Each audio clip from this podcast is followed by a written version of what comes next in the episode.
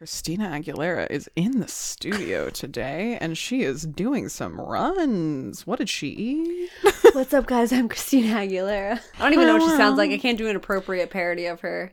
Impression, you mean? No, I said what I said Parody? Mhm. Uh, what? because I'd be making fun of her. Yeah, it's still an impression. Impressions are inherently to make fun of the person.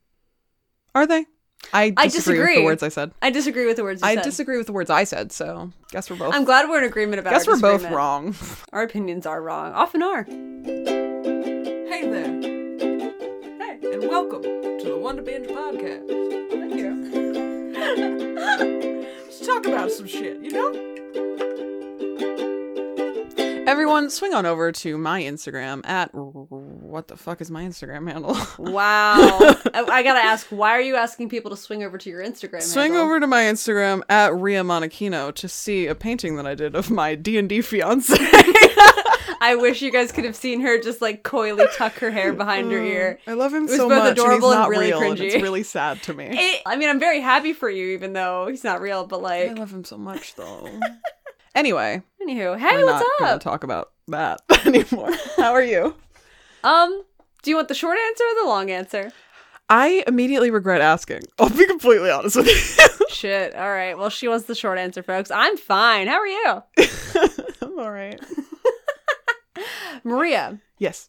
As you know, I Do went to Massachusetts re- recently. I went You to did. Boston recently You for did. a wedding. You went to Salem for I did go to second. Salem. I was very jealous because Well- I like witch stuff. Be jealous no longer. Are you about to gift me a thing? I'm about to gift you a thing. Oh my god, it's a brown bag. Oh my god, she packed my lunch. It's heavy. It is heavy. Uh oh. There's two things in there. One's very small. Go for the small one first. It's in a tiny little white envelope. Hello. Where's the envelope? It should be in there. Okay, it's at the bottom. Bag sounds. oh, it's so tiny. I warned you that it, it would says thank you with a heart. It fell out. No, it didn't. Is it still in here? Oh, it's so small. Oh my god. Oh, it's a teeny tiny little piece of labradorite. Mhm. I have one of my own. It's a Moonstone. Oh my god. Have it so on my cute. earring. I'm gonna put it on my earring. Maria and I, we both do this thing where we hang one charm off of one earring loop. It's cause we are Cute and asymmetrical. sure. so tiny and cute. I honestly, I was very jealous of the one that I was giving you because I like yours better than I like mine, but I Yours couldn't. is cute. I couldn't take the labradorite from you. Oh, I love it. But we match. Oh my god, we're so cute. All right, what is this heavy ass? Oh my god, it's so wait, it's so heavy. Excuse me. Am I gonna cry? I don't. I don't know how how low is your emotional state. Um, let's just put it this way. I've had a lot of reasons to cry, and I haven't, so I'm like worried about myself. What is? Is it? What? I'm gonna. What? Oh my god, she's tearing up. I didn't mean to make you cry. You were supposed to be excited. This is fucking. This Jenna. Oh my god!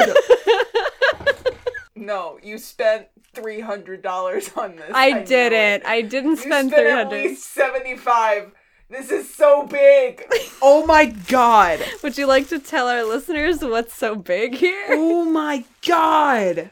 Since Maria's a little paralyzed right now, it's a giant labradorite rock, and Maria has a thing about labradorite. This is insane. Oh my god. I'm glad you like it. God. Well, there goes the recording, so I'm just gonna stare at this all night. No, Maria, you're supposed to do notes today. Oh my god. It's your turn. It's a good thing you didn't give me this sooner, because I would not have done notes. You just be staring I would have it. stared at this all day. so good. Wait, can I actually look at it again? Because I haven't looked at it since I bought it. God, it's so good. It was so, so pretty. I honestly was like, I should get myself one, but then I did not. I, really I just want to say right now, I'm, I want to make it clear just because I love Labradorite does not mean that you need to stop yourself from having any. Oh, no, no, no, no, no, no, okay, no. Okay, no, no. good. That's not. I just want to make sure that you're why not. I didn't like, get it for myself. okay, I just want to make sure that you're not like gatekeeping your own rock collection just because I like a specific rock. No, absolutely not. It was because I already bought myself a bunch of stuff. Oh, okay, cool. God, it's beautiful. She likes it. I'm Oh gonna my give myself a high God. five. Oh, I just spilled tea all over my pants. That's fine though. You deserve it. Okay. I deserve tea on myself. No, you deserve love and affection and everything. I'm crying. Do you want to record an episode of our podcast? Sure. Hey guys, uh, I'm Jen. This is my lovely co-host Maria. Hello. This is Wonder Binge podcast where we. You know what? You had a great summary I recently. did. Let me pull it back up because I don't fucking remember what I said. All right. Welcome to Wonder Binge, the podcast where we research binge on all those things that pique our curiosity and bring that knowledge back to you so that you can strike that curiosity off of your list and clear up space for more things to wonder. What a great summary. Wow. I'm gonna have to memorize that so I can say it sometimes too.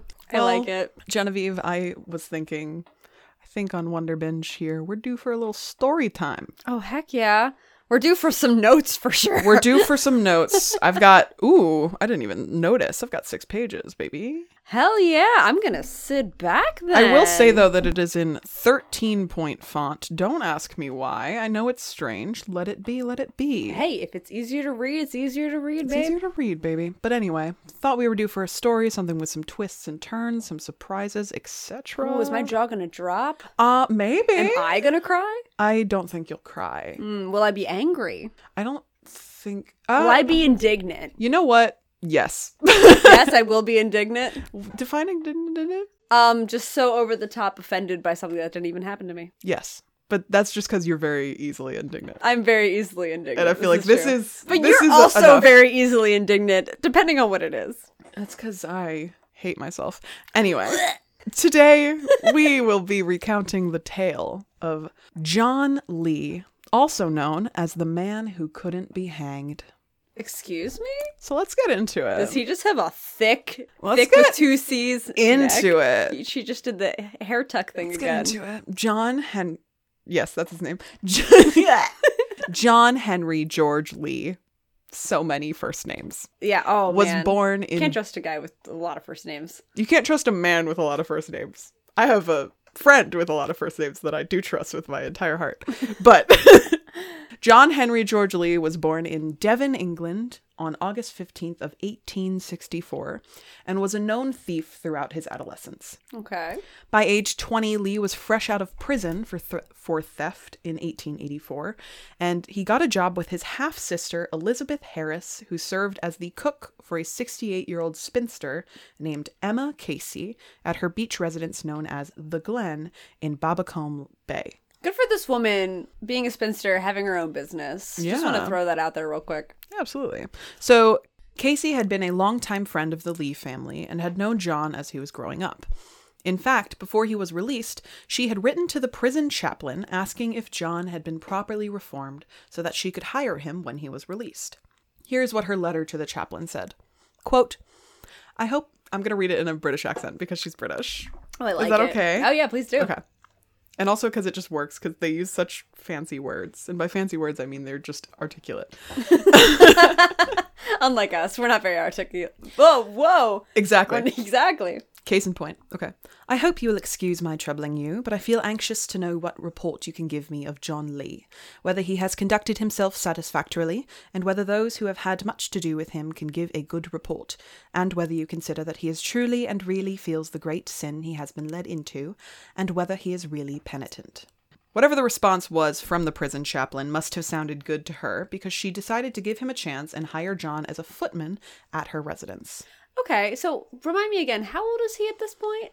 He is 20 years old. 20 years old. Yes. And he has, has just been released from prison From a four for being a theft. uh, being, Being a, a, theft. thief. Sorry. he was in prison for theft. I don't know how long. okay. Um, but he was just released. And the so you understand the prison chaplain is like the prison priest. He's the oh, he's not like the warden. No. He's like the priest. Um, he'll come up later again. But not long after hiring John, in the early morning hours of November 5th, 1884, Elizabeth Harris, John Lee's half sister and mm-hmm. Casey's cook, woke up to the smell of smoke and found part of the house on fire. John had run to a nearby pub to raise the alarm, shouting that Miss Casey is burnt to death. Ugh. So, a report in the Devon newspaper, the Express and Echo, two days later on the 18th, sorry, two days later on the 17th, described the scene found in the dining room. where, quote, a horrible discovery was made. Lying on the floor was the lifeless body of Miss Casey. There was a deep gash across her throat. The right side of her head was smashed in. Her right leg and foot and other parts of her body were burnt and charred. Jesus. Once the fire was extinguished, the investigation began immediately. Clearly a homicide. Yes, so Emma had employed several servants at the Glen, but Lee was the only male. Really? Yes. Oh, oh, okay. She had also recently informed him that she was selling the house and would be cutting his pay. That, along with some other circumstantial evidence, such as a cut on his arm, was enough for Lee to quickly become a suspect, and he was soon arrested on the suspicion of murder. Upon his arrest, he had remarked to the arresting officer, Oh, on suspicion. That's all right. Being like, I understand that you're taking me in because you need to, you need suspects. Right, Okay, yeah. that's fine. So he was very nonchalant about it. He was like, On suspicion? That's all right. Makes sense, yeah. So even though the murder weapon was not found, nor was there any blood found in his room, John Lee was charged and sent to trial. Wait, he was charged? Yes. So evidence against Lee at this point was still purely circumstantial. He had a criminal record, and it was reported that his socks smelt of paraffin. But aside from that and the apparent pay cut motive, that was about it. When you say smelt of paraffin, is that just um Paraffin is like a flammable wax. Okay, yeah. I like I knew it was something flammable, I Mm-hmm. just couldn't remember it what it was. Yeah. Not gonna lie, I when you, I hear the word paraffin, I think of the freaking church song. The- They sing of That's seraphims, seraphim. and yep, I I know, I know, but that's what I like where my brain goes. In fact, Miss Casey had initially employed him to redeem his character, and he had reportedly never had an angry word with his mistress, which is what they called a, I I know a woman employer. Um, I did have a cringe in my in my throat Yeah. though when I heard it. Yeah. But anyway, in February of 1885, this is three months later, Lee faced his trial, assuming, quote, an apparent air of indifference to the serious position in which he was placed, although his appearance had apparently undergone a decided improvement. So basically, he showed up, he didn't seem all that stressed out about it, and he looked good. Interesting. So what does that what does that say to you? Because I personally take that as like the indifference I take as almost reluctance, perhaps, because it's like maybe he's just not surprised. Maybe, I don't know. What do you think? I don't know because like if he came in looking all disheveled, I feel like that would be guilt. Oh, like his nerves are racked and he hasn't. Maybe I don't know. But then coming in looking very nice is like, oh, you're trying. You're trying. But also, you're supposed to try, so I have no idea. This Yeah, is this is twisted. 1800s England. I don't know what that means then. It could mean anything at any point. Like any, like you could twist literally any tiny little action Yeah, to make it fit whatever theory you're going for. yeah. But please continue. At Lee's trial, his half sister, the cook Elizabeth Harris, also employed by Emma, eagerly testified against him. Against him. Yes, she claimed that John had come into the kitchen crying, saying that Miss Casey was only going to pay him two shillings a week and that he swore he would have his revenge. Ooh. Okay. I'm interested to know if she has a motive for being against him, though, instead of that being true. With Harris's statement and the circumstantial evidence, Lee was convicted and sentenced to hang. Shit. Oh, right. That's that's how the story started. This is the man who he mm-hmm. can't be hanged. Yes, so he was convicted and sentenced to hang, but he maintained his innocence all the way to the gallows. Days before his execution date, Lee made one final effort to clear his name. He told the prison chaplain, John Pitkin, that another man had been at the Glen the night of the murder. Lee said that the man was there with Elizabeth Harris, and he believed it to be a fisherman named Cornelius Harrington, but he wasn't sure. He said that his sister would know the man's name. Oh. I wonder if Cornelius is doing hanky panky with the sister. Is that a weird assumption? Um, he is an old man. Okay, never mind. Not that it can't happen, but unlikely. So Gerald de Courcy Hamilton, the chief constable of Devon, investigated Lee's claims and wrote back to Pitkin saying, quote, and here's more uh, British Maria, but I'm gonna be Ooh. I'm gonna be a constable now, so it's gonna be a bit bit weirder. Okay. Oh, please make it weird. I want to know what your constable sounds like specifically. I have the honour to inform you that I have personally made careful inquiries in order to ascertain if there is any truth in them, and that I can arrive at no other conclusion that then than that they are absolute fabrications. Harris said that Lee was lying. Harrington was a respected fisherman who was never known to step foot on Casey's property and was confirmed to Hamilton to have been in his quarters that night Huh. by Harris.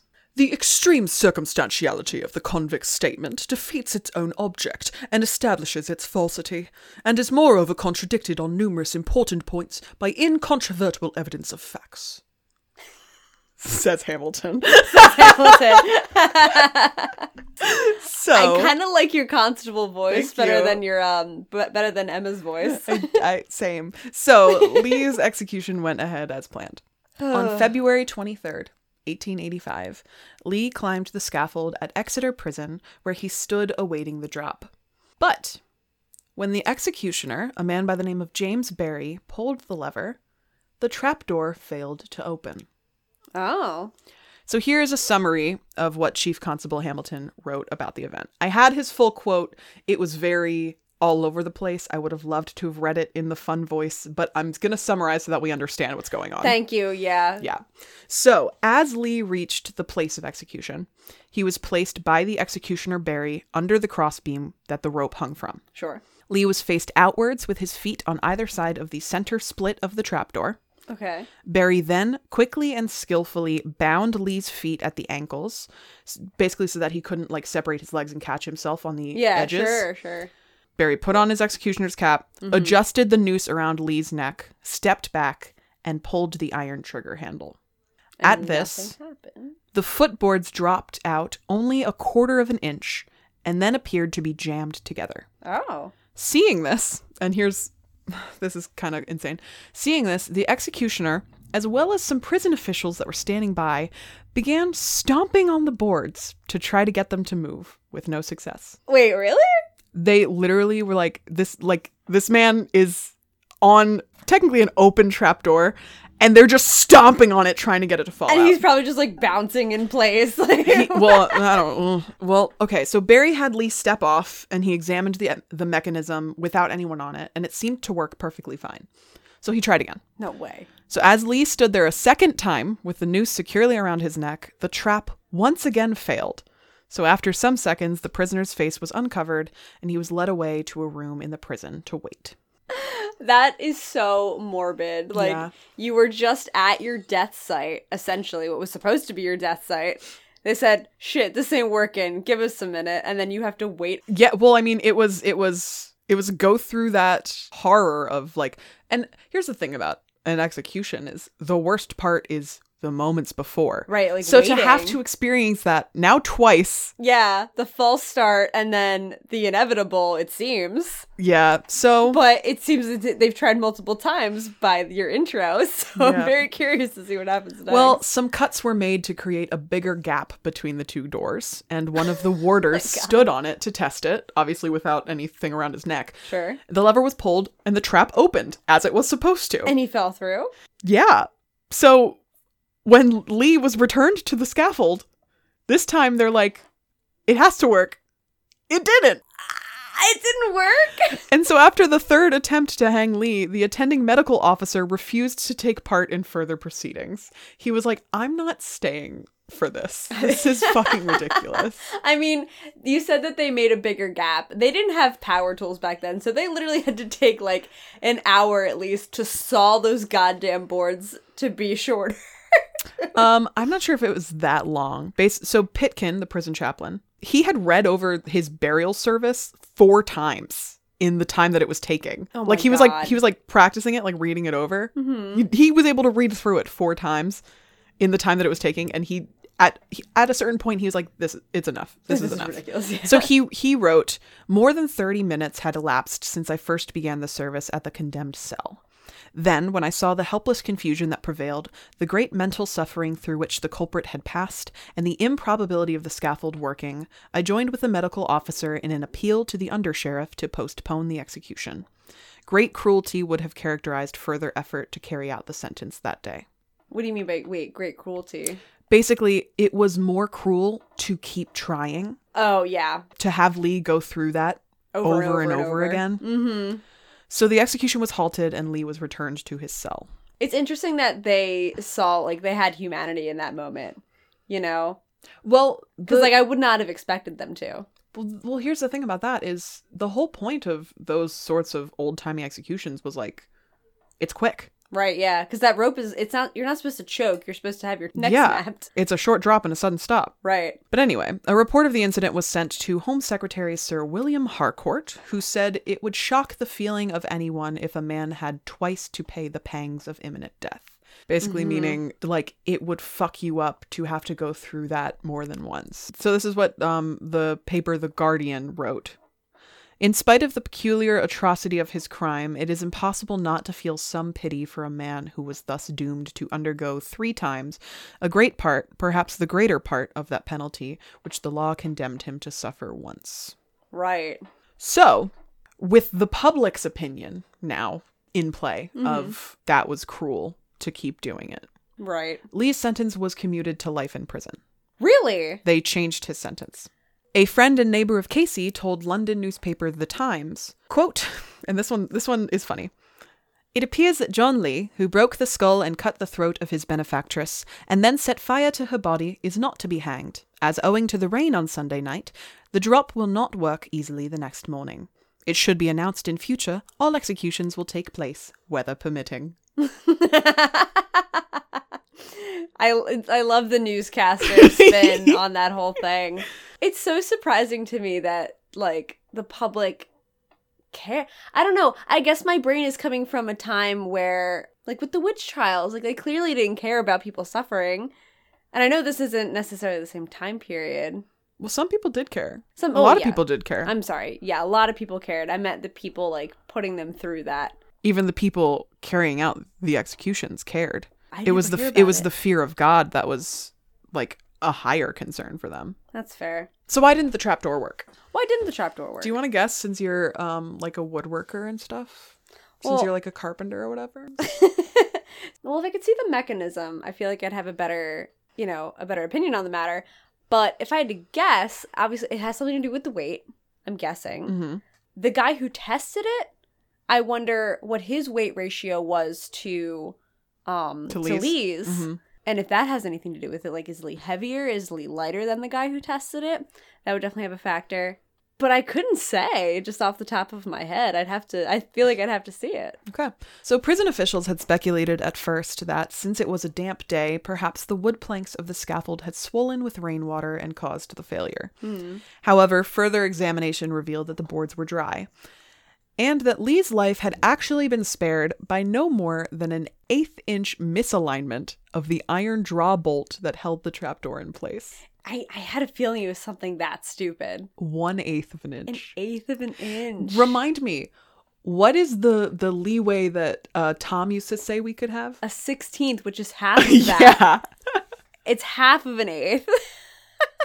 that was Tom was our shop teacher. for those of you who don't know, yeah, that's But that yeah, when I when I read that that the first thing I thought I was like, what was the number that Tom said? Because sixteenth. that's so funny.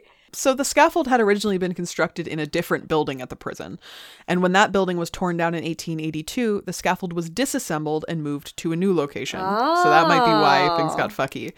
There hmm. had only been one execution at Exeter since the move, and the door functioned as it was supposed to. But when Lee stood on the scaffold, his weight caused the hinges to press against the bolt and prevent it from sliding free. Wow. But it worked when that guy tested it. When that other guy tested it. Yeah, so I have no idea. That's so strange. Um, this is what Maybe Berry. they just like pulled it harder or something. Maybe, I don't know. This is what Berry, the executioner, wrote in his report of the incident. He said, I am of the opinion that the ironwork catches of the trapdoors were not strong enough for the purpose, that the woodwork of the doors should have been about three or four times as heavy, and with ironwork to correspond, so that when a man of Lee's weight was placed upon the doors, the iron catches would not have become locked, as I feel sure they did on this occasion, but would respond readily. So far as I am concerned, everything was performed in a careful manner, and had the iron and woodwork been sufficiently strong, the execution would have been satisfactorily accomplished. So you're saying that the the So he's saying- he's were saying the wood- not heavy enough. He's saying that the, the the wooden footboards were not heavy enough, and also the the like hardware should have been a higher Higher grade. higher grade, basically, yeah. But yeah, so Lee's new sentence of life in prison ended 22 years later after he successfully petitioned for his release in 1907 at the age of 42. Good for him. And he then began touring the country telling his story. Of course. I but I'm I'm still like, did he actually kill her? I know I shouldn't be stuck on that because the story's about the fact that he escaped I mean, I death. don't know. I don't know. Did Maybe maybe we'll hear more about it. I don't know. Oh, was, are there more notes? Oh, I'm only on page four of six. So Oh shit! There's more notes. So Okay. Lee claimed in a letter to his sister that, quote, it was the Lord's hand that would not let the law be carried out.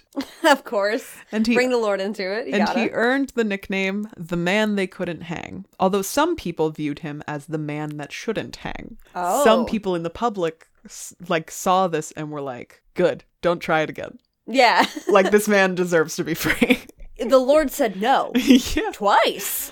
three times. Oh, it was three times. Three times. So he went on to marry a respected nurse named Jessie Augusta Bold two years after his release in 1909.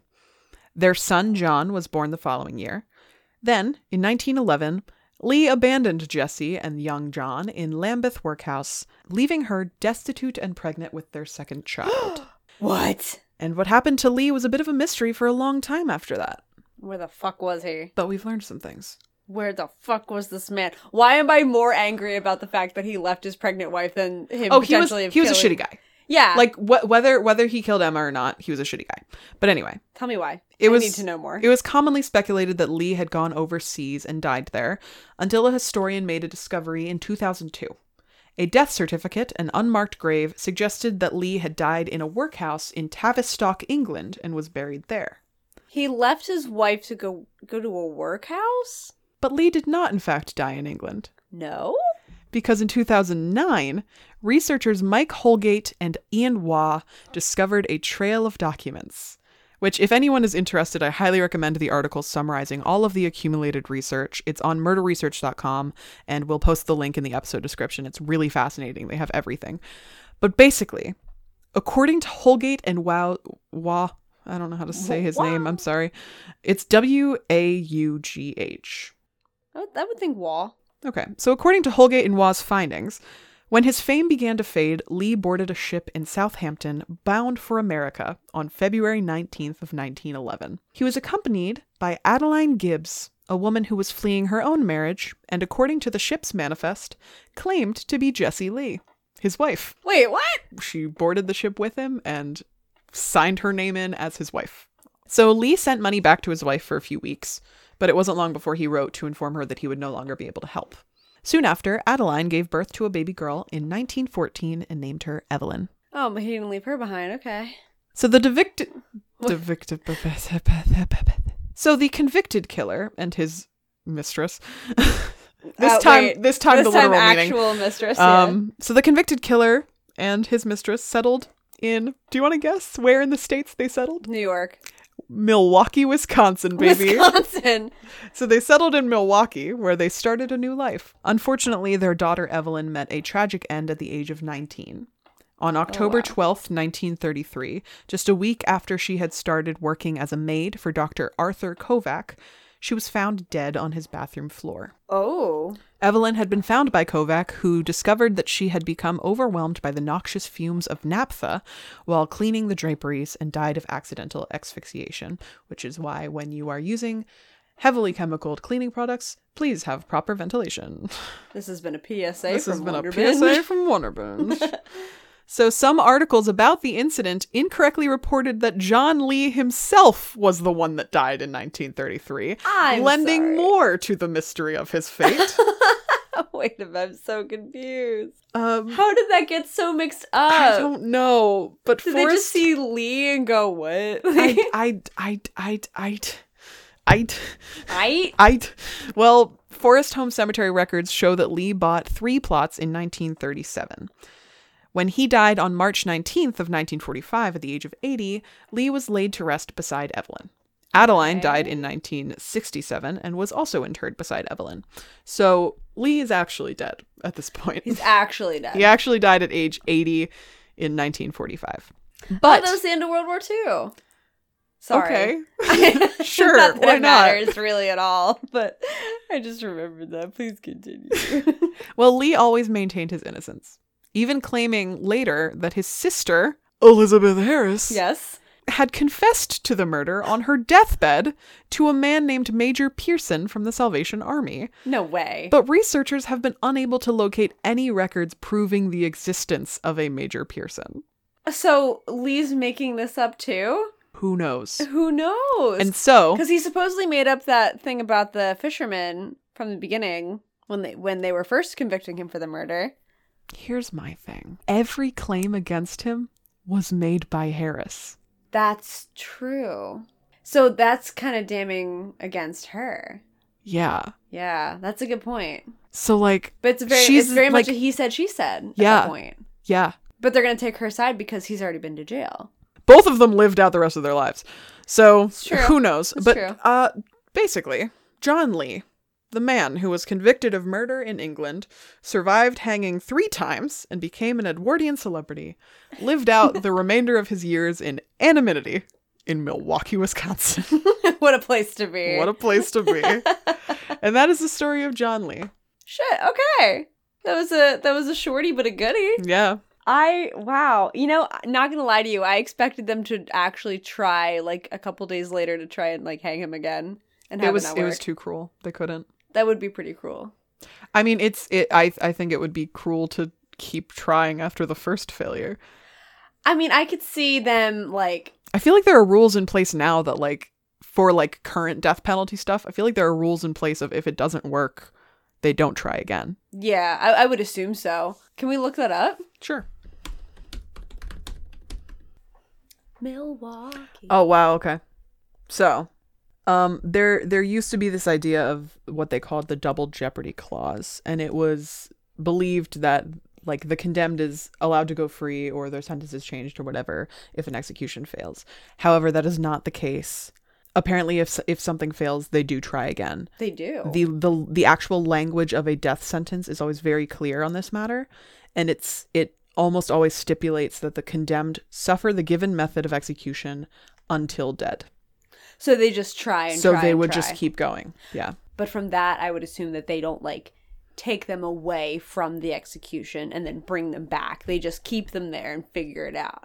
i i guess or So- or if they had to they would do what they did with lee and like have him wait in a cell while they figure out what's going wrong and then bring him back out Yeah, I don't know. I, I'm assuming. I'm assuming it's like them. Huh? You know what? I don't know. I don't know either i don't know if i want to know I don't know if I want to know either. I'll, be, I'll be honest i don't really know if i want to know either way, it's it's pretty messed up. Um, yeah it's, it's pretty fucked up dude Um, I wanted to ask you this while you were talking, but I didn't want to interrupt you. So, to go back to the very beginning, when Lee was basically like, like, oh, it makes sense that you think I'm a suspect, that you would have me as a suspect. I've always wondered how I would actually react in a situation like that because, like, say say someone close to me is killed. I would assume that they would talk to me. Like, I'd be one of the first people that they talk to because I'm close to them. Can I tell you something? Go ahead. I have been just a little bit hyper fixated on the other day when you said that you imagined a horrible death for me. It was tragic. It tragic. really stuck with me, and I don't like that you did that. I didn't do it on purpose. well, I don't like it. So I'm sorry. So right now you're like, well, how would I react? My immediate thought is, I'm the one that died because she she said that. I didn't imagine it on purpose. It was more of a like, You take responsibility for your brain. I'm sorry. I'm sorry. I would like an apology in writing. But anyway, how would you respond, Jen? How do you think? Um, I mean, I would like to say that I would respond similarly. Like, say, okay, it makes sense that I'm under investigation. But, like, if they pursued me and I knew that I didn't do anything wrong, like, that would fucking suck. How do you combat that? I don't know. With a lawyer. With a, well, yeah, with a lawyer. Yeah, with a Happens lawyer. all the time, bud. I know, but emotionally. emotionally. Oh, did you did have you checked our Wonderman Gmail? no. Someone emailed about your laundry situation. Excuse me? That we literally check our email. We literally have an email from uh, a person called Howard, and it's addressing Howard's my uncle. your laundry. Oh Remember the laundry analogy you made about your mental oh, state? no! I, I too have sought the help of a laundry professional. oh my god, I thought you meant my actual physical laundry for a minute. I'm like, No. Why is someone talking about My dirty clothing. No, the dirty clothing in your mind, dear. Oh my goodness. If you want to shock Jenna, email us at wonderbingepod at gmail.com. Oh wow, thanks for listening. If you'd like to look at any of our social media posts, you can find us on all, all social media at WonderBingePod. If you, yeah. uh, what else do we say? I don't know. Rate and review us on Apple Podcasts and Stitcher. I'm still trying to Howard. You're Howard, if you're listening, thank you for your email. I'm sorry that I haven't seen it. Maria got to it before I did. I check my email daily. I do not, as you can tell. Oh my god. I refuse to have unreads. the laundry professional. I love that so much. If I start calling my therapist my laundry professional. Do it. Say it to their face. anyway, thanks for your story. I really like the rock you gave me. I'm glad you like it. it does have some really cool flashes. It's almost like a crisscross like like um hatching pattern. It's got layers. Ogres have layers. Everybody loves parfait. Everybody loves a parfait. I You know, in could the go for some morning? parfait. I'm making waffles. Yo. Yo, wait. Yo, you want to make some waffles like right now? Thank you for listening to Wonder Binge Podcast. We're gonna go make some fucking waffles. Hell yeah, love you, bye. Love you. Bye.